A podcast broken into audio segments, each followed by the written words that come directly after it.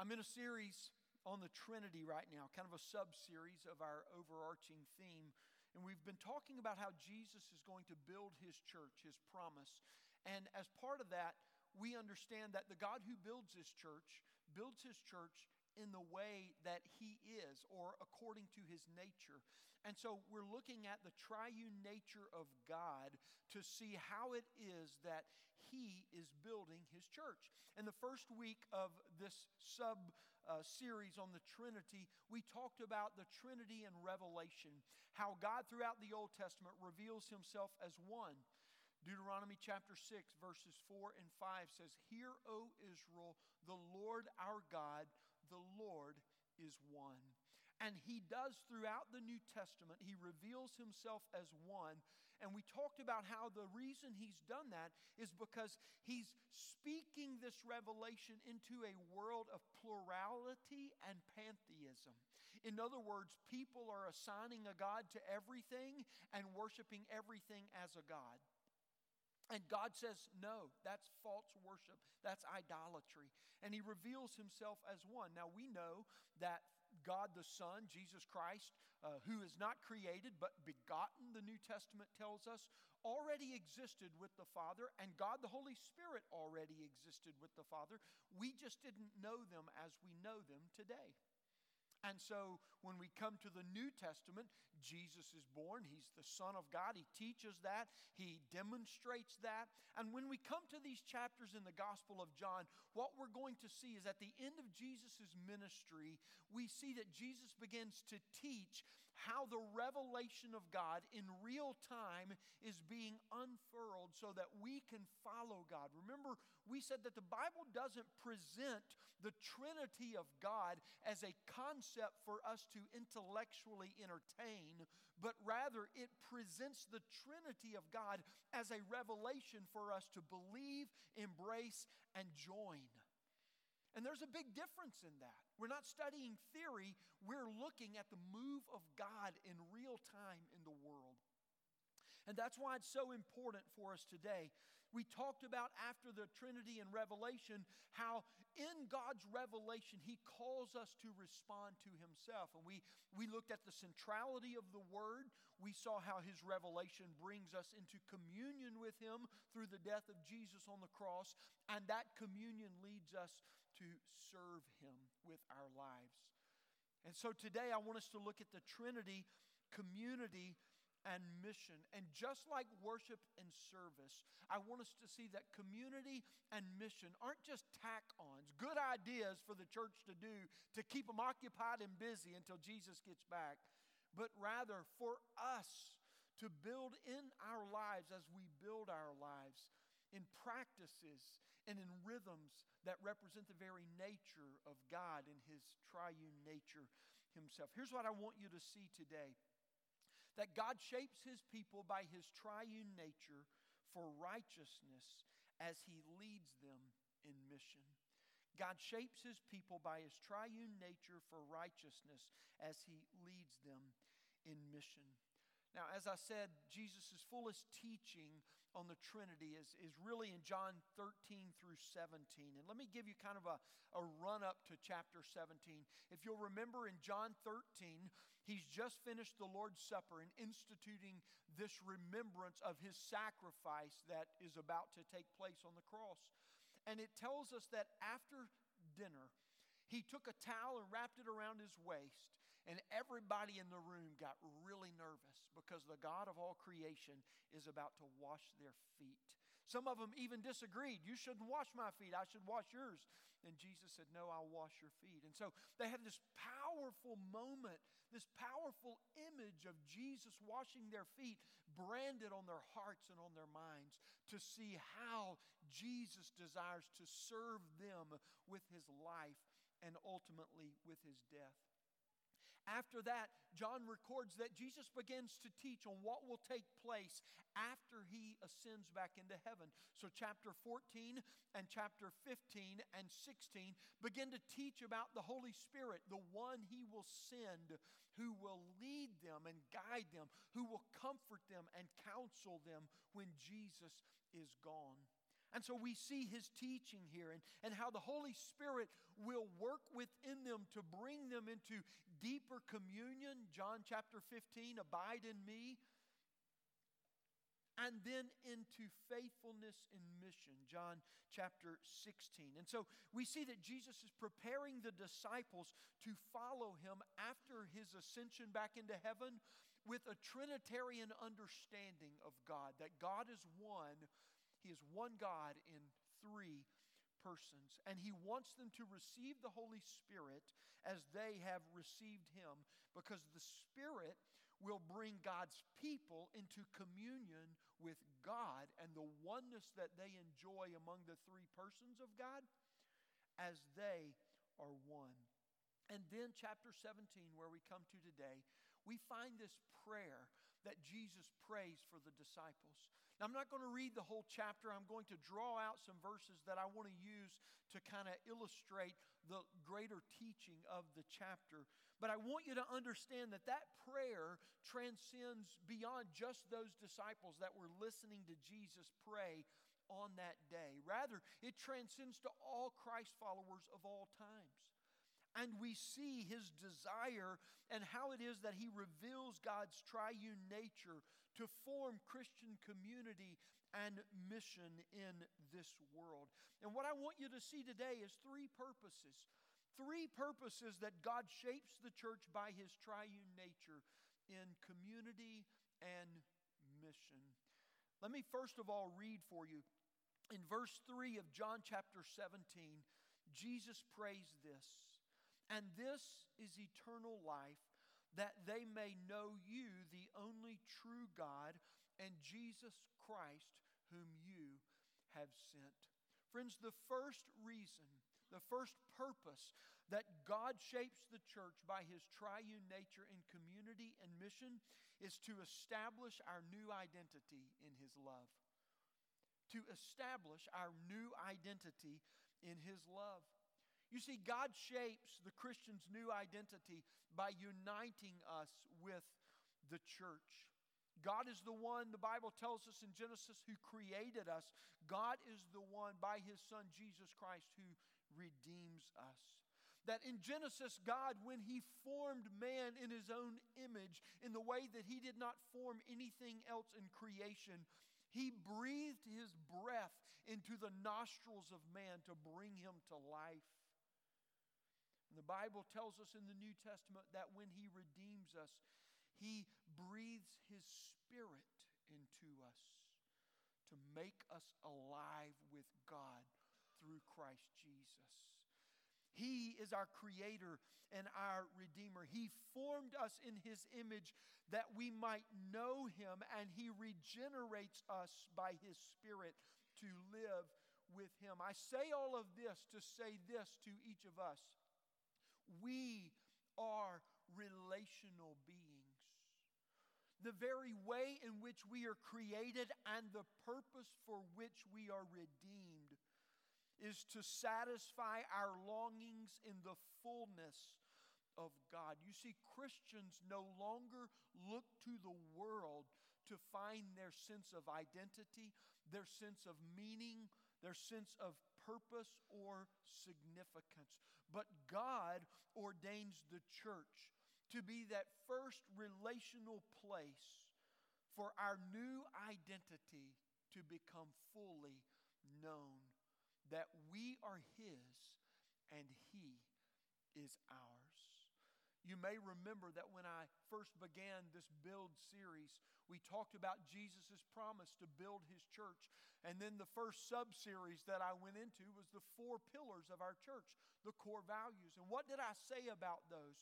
About uh, what it means to know God in relationship and to live in the expression of our life, to, to build and grow an authenticity of our identity in Christ, and to live on mission for Him. What did I say about those? But that they were pillars that are founded upon the establishment or the foundation of the gospel, but that they raise the reality, the relational reality of the gospel into relational space so people can connect with God through Jesus Christ by faith and the work that He is doing by the Holy Spirit through His church.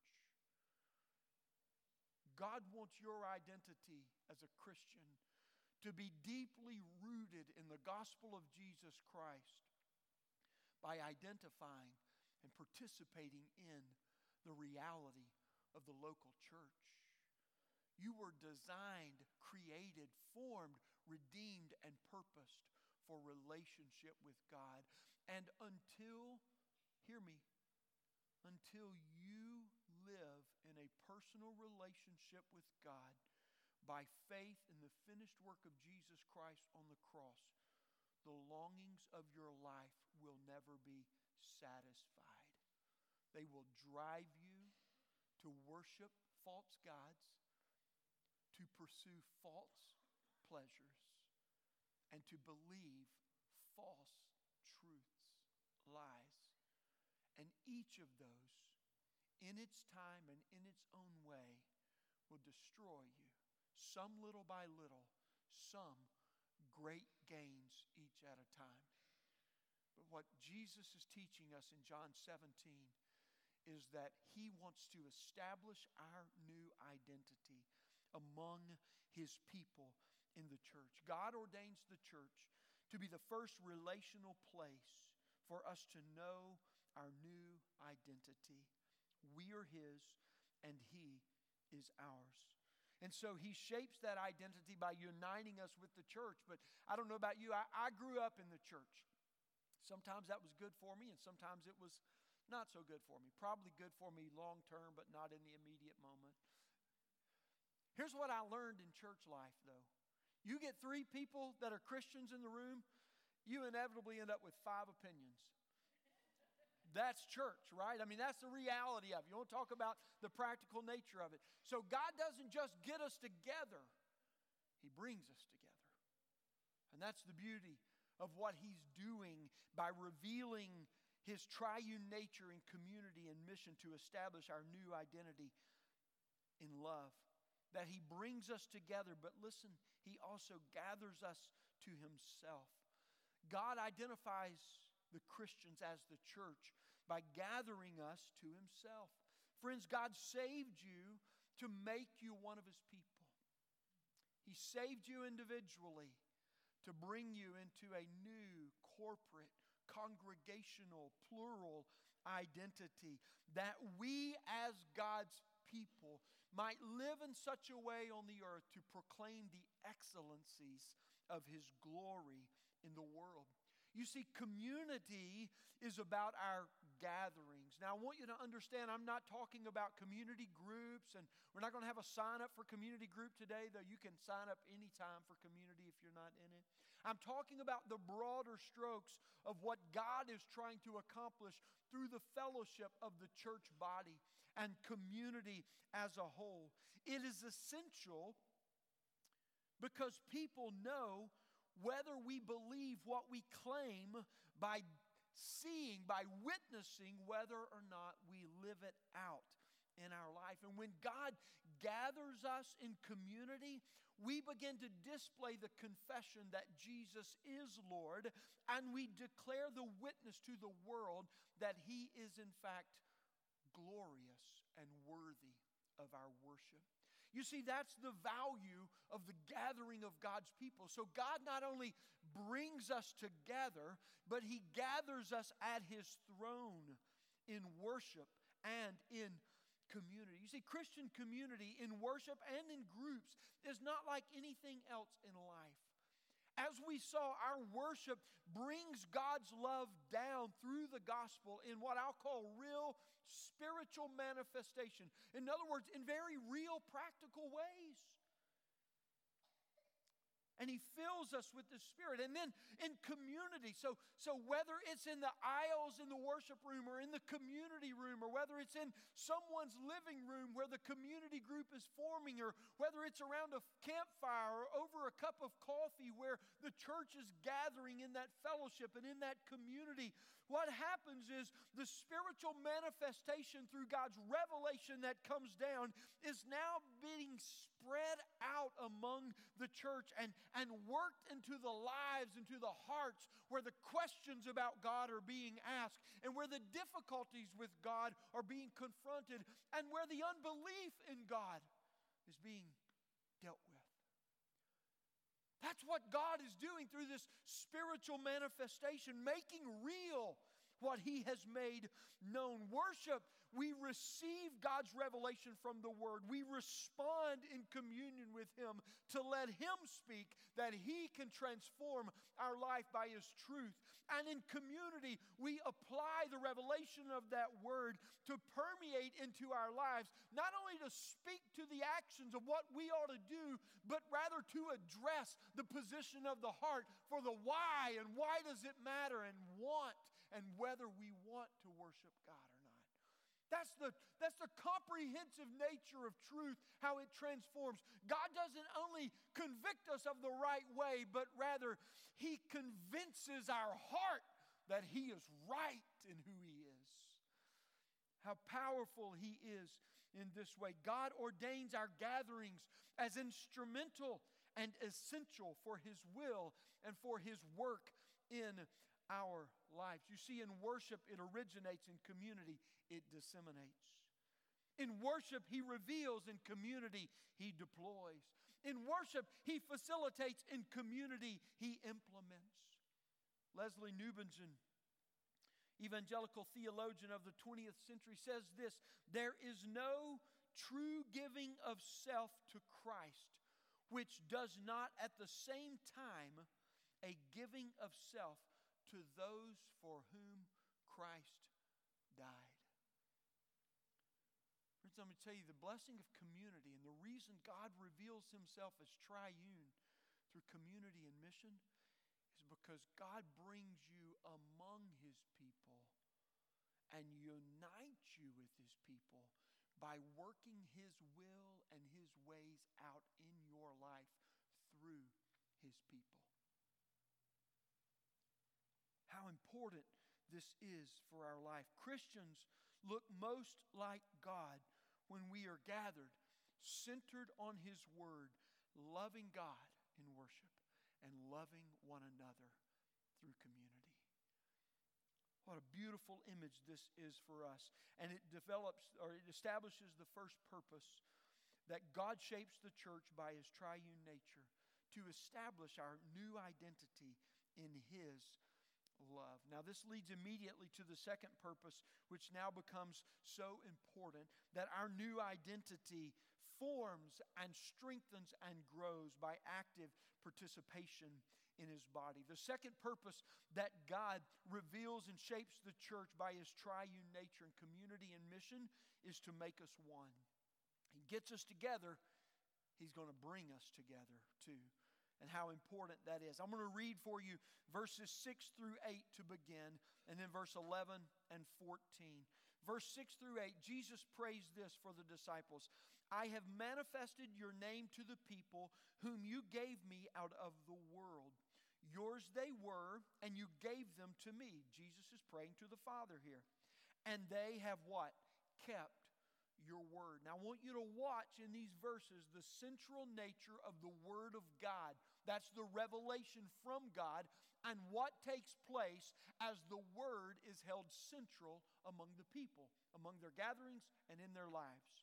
Verse 7 Now they know that everything that you have given me is from you.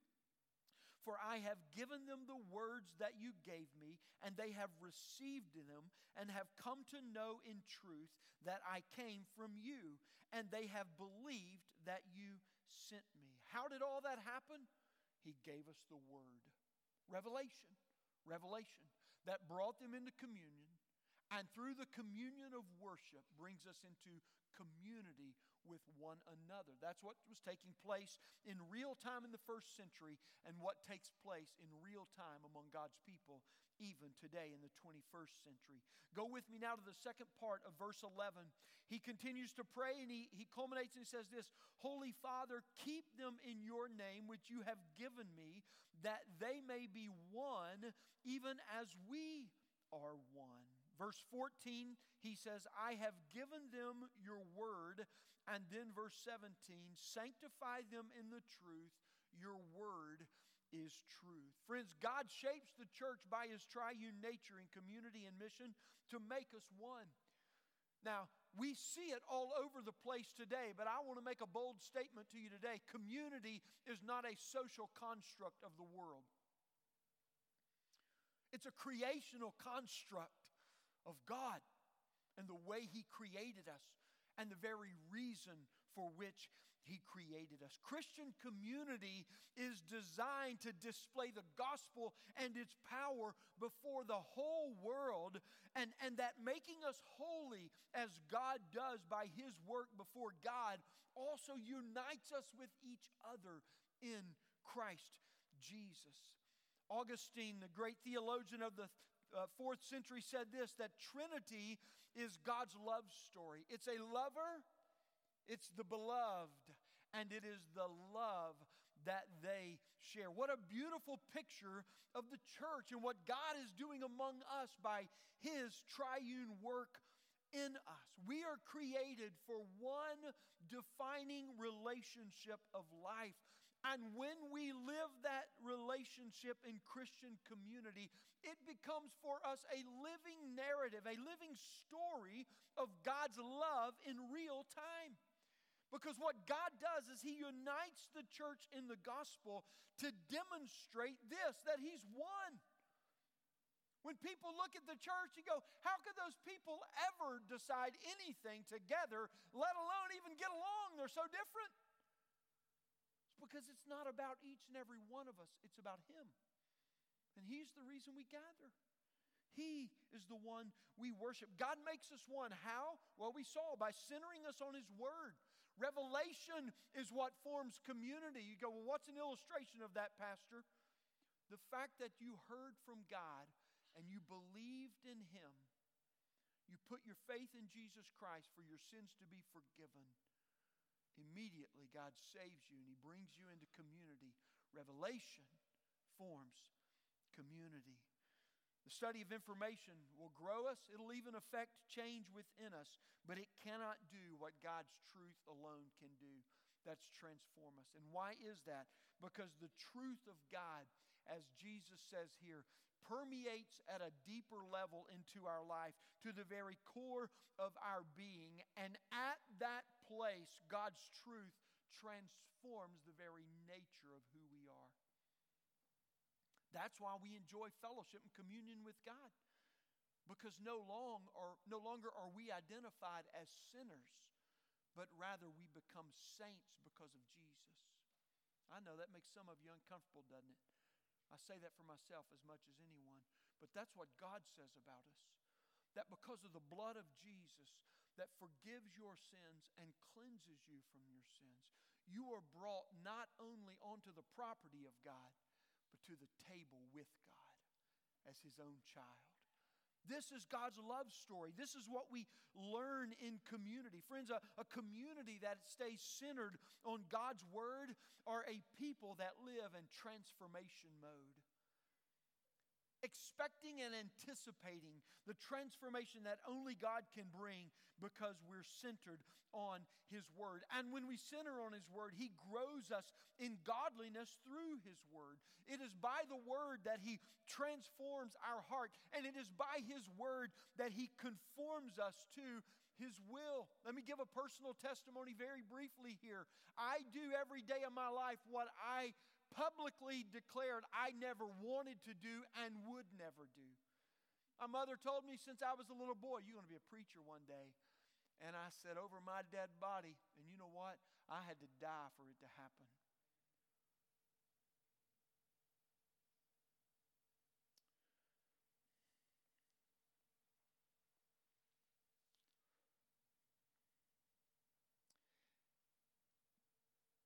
That's a death I've never gotten over.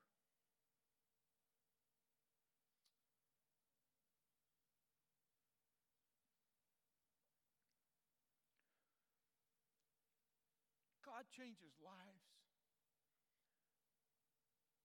Not by just making us do something we don't want to do, but by making us new, by knowing wanting something for us that is from Him. That's what salvation is all about, friends. Being made new in Him, He, he, he changes us and He conforms our life to His will as the greatest joy of our lives. We learn the practical purpose of God's Word and how God works the Word in us to, to grow us in godliness. And you know where we learn that? Who better to learn from than Jesus Himself? We learn it in his life of human living upon the earth. And Hebrews tells us in chapter 2 and in chapter 5 that Jesus, the Son of God, you hear me? He learned obedience. He learned, you know what that tells me? That godliness is a process, friends. It's not a point of arrival, it's a process that, that Jesus, who was human and who knew no sin, was, out, was without sin and perfect in his life, but he learned obedience. Why? Through what he suffered. That's what Hebrews tells us. And then it tells us that even the Son of God was made perfect as a man through what he suffered. Listen, friends, we can celebrate the process of our growth in godliness because even Jesus walked through that process. And because he did, he can sympathize with us in our own process, in our own failures, in our own temptations, even in our own successes and victories and that that's how God is, is shaping you. That's how God is making you. That the Word of God is getting into you and, and He is working in you at a level that nothing else in this world can work in you. Listen to what one pastor said about this. Over time, we as the people of God discover more about Him so that our understanding of His nature grows as our experience of His work of redemption unfolds. I love that picture. It frees us not to perform for God, but just to receive what He has for us. I love this because as I think about the life of our church, some of my greatest growth personally and individually, and yea, even as a pastor, has been through watching God change the lives of people. Not just because I love watching God change lives, but because I learn how He's changing my life by watching him change other people's lives. And every story is a story of miraculous transformation from death to life because he came and lived and died for us and lives again. That's what he is praying here that these stories would be told over and over and over again of the gospel's power to bring life where there is death only. And through those stories, we would not only see that and celebrate it, but it would enact even greater transformation and change within us. That's what the church is all about. As we celebrate the gospel, we witness its power to change lives, and this changes us. Because, as that pastor said, we come to know and understand God ever more and in an increasing manner as we watch Him work you just never get over God transforming lives. Friends, faithful participation in community produces growth in godliness for the Christian. Every time, sometimes we see it, and sometimes it seems so microscopic we just overlook it. But none of it is unimportant. All of it is the work of God.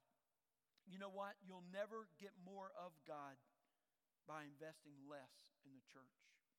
That's what the Trinity teaches us. You, you'll never experience deeper communion with God who invites you for more by giving him less of who you are. The more of your life that you give to the Lord, the more life he will give to you in the spiritual manifestation, in the practical, ongoing outworking of His godliness, making you more and more into His image of Christ in you. Growth in godliness and unity in the church, they are the distinct work of the triune God, making us one as He makes us more like the God who is one. the third purpose I want to share with you today is this that God shapes the church by his triune nature in community and mission to send us into the world, not only to establish our new identity, not only to make us one, but as a church to send us into the world. Verse 18 of John 17 says, As you sent me into the world, so I have sent them into the world. Community among the Trinity, the persons of the Trinity, forms the mission as the full revelation of God. Think about this. As we come to know God, God the Father, God the Son, God the Spirit, and as we see the united community of who God is in His three person, it forms the full revelation of His mission in the world. And friends, that's where we come in. That's where Jesus prayed that we would be one because of the work that God is doing. The perfection of the Trinity's work comes from the perfect oneness of the Trinity's relationship. In other words, community among the Trinity perfects the mission of the Trinity. They worked in perfect unity because they lived in perfect unity. That's what Jesus said. Help them to know that we are one and make them one with us in this work. You see, friends, Christian community, I told you a while ago, it's, uh, community is not a social construct. Christian community is not like community in the world. We see in our day and time that everyone and everything claims community today. You, you find it in your workplace, you find it in your recreation place, you find it in your neighborhood. And in a very real way, I validate those things. We should have a sense of community in this world in the different places and in the different rhythms in which we live. And that's fine. But that doesn't replace Christian community for you. And let me help you understand why, if establishing your identity and growing you in godliness is not enough of a reason why. Because here's what happens in the world's community. For in the world where we are more connected, more instantaneously than ever before, statistics tell us we are more isolated, we are more lonely, and we are more ridden by the lostness because of our anxiety.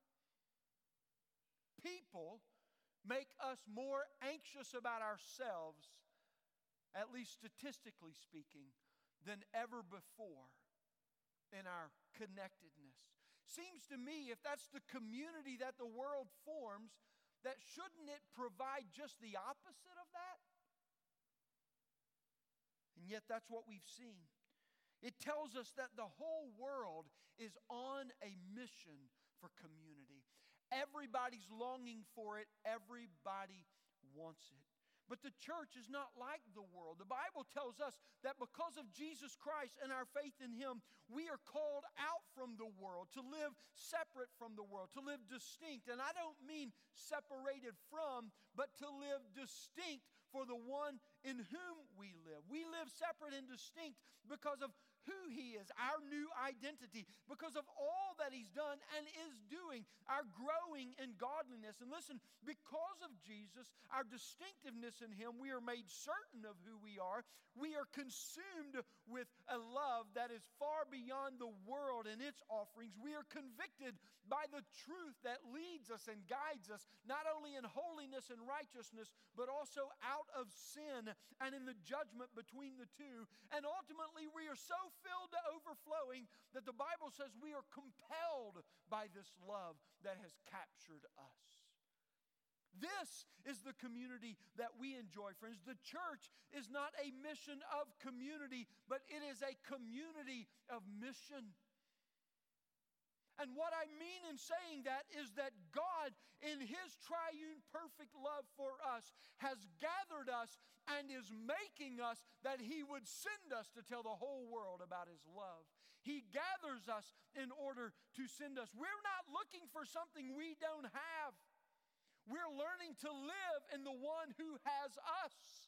That's what Christian community is all about. It is the living demonstration of God's triune love. For the God who is love set his love on us, sets forth his love through us, that he could send his love to the whole world because of us.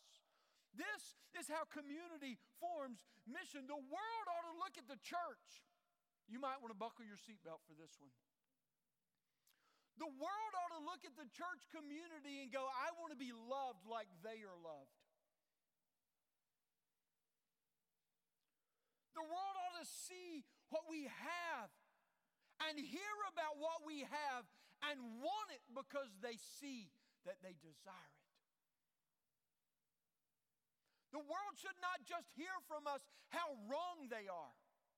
They don't need us telling that. They know how broken they are, and they're looking for the fix in everything, just like you and I were, and sometimes too often are, even as believers. But the world ought to look at what we have, not because we're perfect. God said we're holy and blameless before Him. We're still really real before the world, but loved nonetheless. And the world should look at the love that has us, that we have, and say, I want that. That's mission, friends. That's the work of the triune God among his people in the world. And we strengthen and we grow our relationship with God by working out, by sharing the gospel with one another, by reminding one another of how we live in the love of God, and by proclaiming to share with others how they too can enjoy such a love. If you can imagine a place where you are loved, where you are accepted, and every time you show up, you add value. I can't even claim that about my own house. Right? I don't doubt being loved and accepted, but sometimes I doubt how much value I add when I show up. But what if the world looked at the church and said, you know, that's a bunch of messed up people? But man, they know a love that I don't know. That They have a stability of acceptance in that love that I've never experienced. And every time they go, they are welcomed they add value to that place because of the way people embrace them. Can you imagine that? Friends, I'm going to tell you, the world is dying to imagine that. The church shouldn't have to imagine that. We ought to be immersing our life in it evermore, day after day, week after week. That's the work of our triune God among us. Christian mission begins in uniting with Jesus by uniting with one another in community. I need to land this quickly, but I want to say something about the last sermon in Trinity that I preached on worship and service. In the last sermon we studied a couple of weeks ago how it is that God set his love on us in salvation through the doctrine of election. Now, I didn't spend a whole sermon on it, but I introduced it. And I know when you use that word and a couple of other words that in more greater ways describe it and define it for us, you create turmoil in the church. I get that. A little bit of that we need. The wrong amount of that, we do not need that. And I have no desire for that. But I'm not going to skip over hard words when the Bible sets them forth for us. The greatest debate in our world today, I believe, regarding election arises from a completely wrong understanding of it. When we see our lives as the final object of God's electing love, we use God's love in a way He never intended it to be used. We are not the final object of. Christians are not the object finally of God's love we are the conduit. It is not for God's love to flow to us, but for God's to love to flow through us. We are not merely recipients of God's love, but we are carriers of the nation. And people that get near to us ought to get infected with the love that we're carrying upon us and in us. That's the purpose that the scriptures give to us. God set his love on us, Christian, in election. And he authorized us. All authority, Jesus says, in heaven and on earth has been given to me. Therefore, you go. He set his love upon us in election. He authorized us in commission, and he fills us to be a divine lover in the world. I so want to say this. You ought to be a better lover because you're a member of Life Point. The staff is going, Oh, you are not about to go there. We had this discussion a few weeks ago. I'm going there. I want to tell the world that if, that if you will come into a relationship with Jesus Christ and become part of our church, we're not perfect, but we will make you a better lover. I know you're all uncomfortable right now. But I'm telling you, friends, we know the greatest lover that ever lived. And it is not what the world thinks it is, it is far greater and more glorious than that. Friends, the purpose of God's electing love is not for our privilege, it is for the proclamation of the gospel. God sets his love on his people that that love might be made known to every person on the face of the earth that ever walks there and they might hear of a love that they could only imagine and even more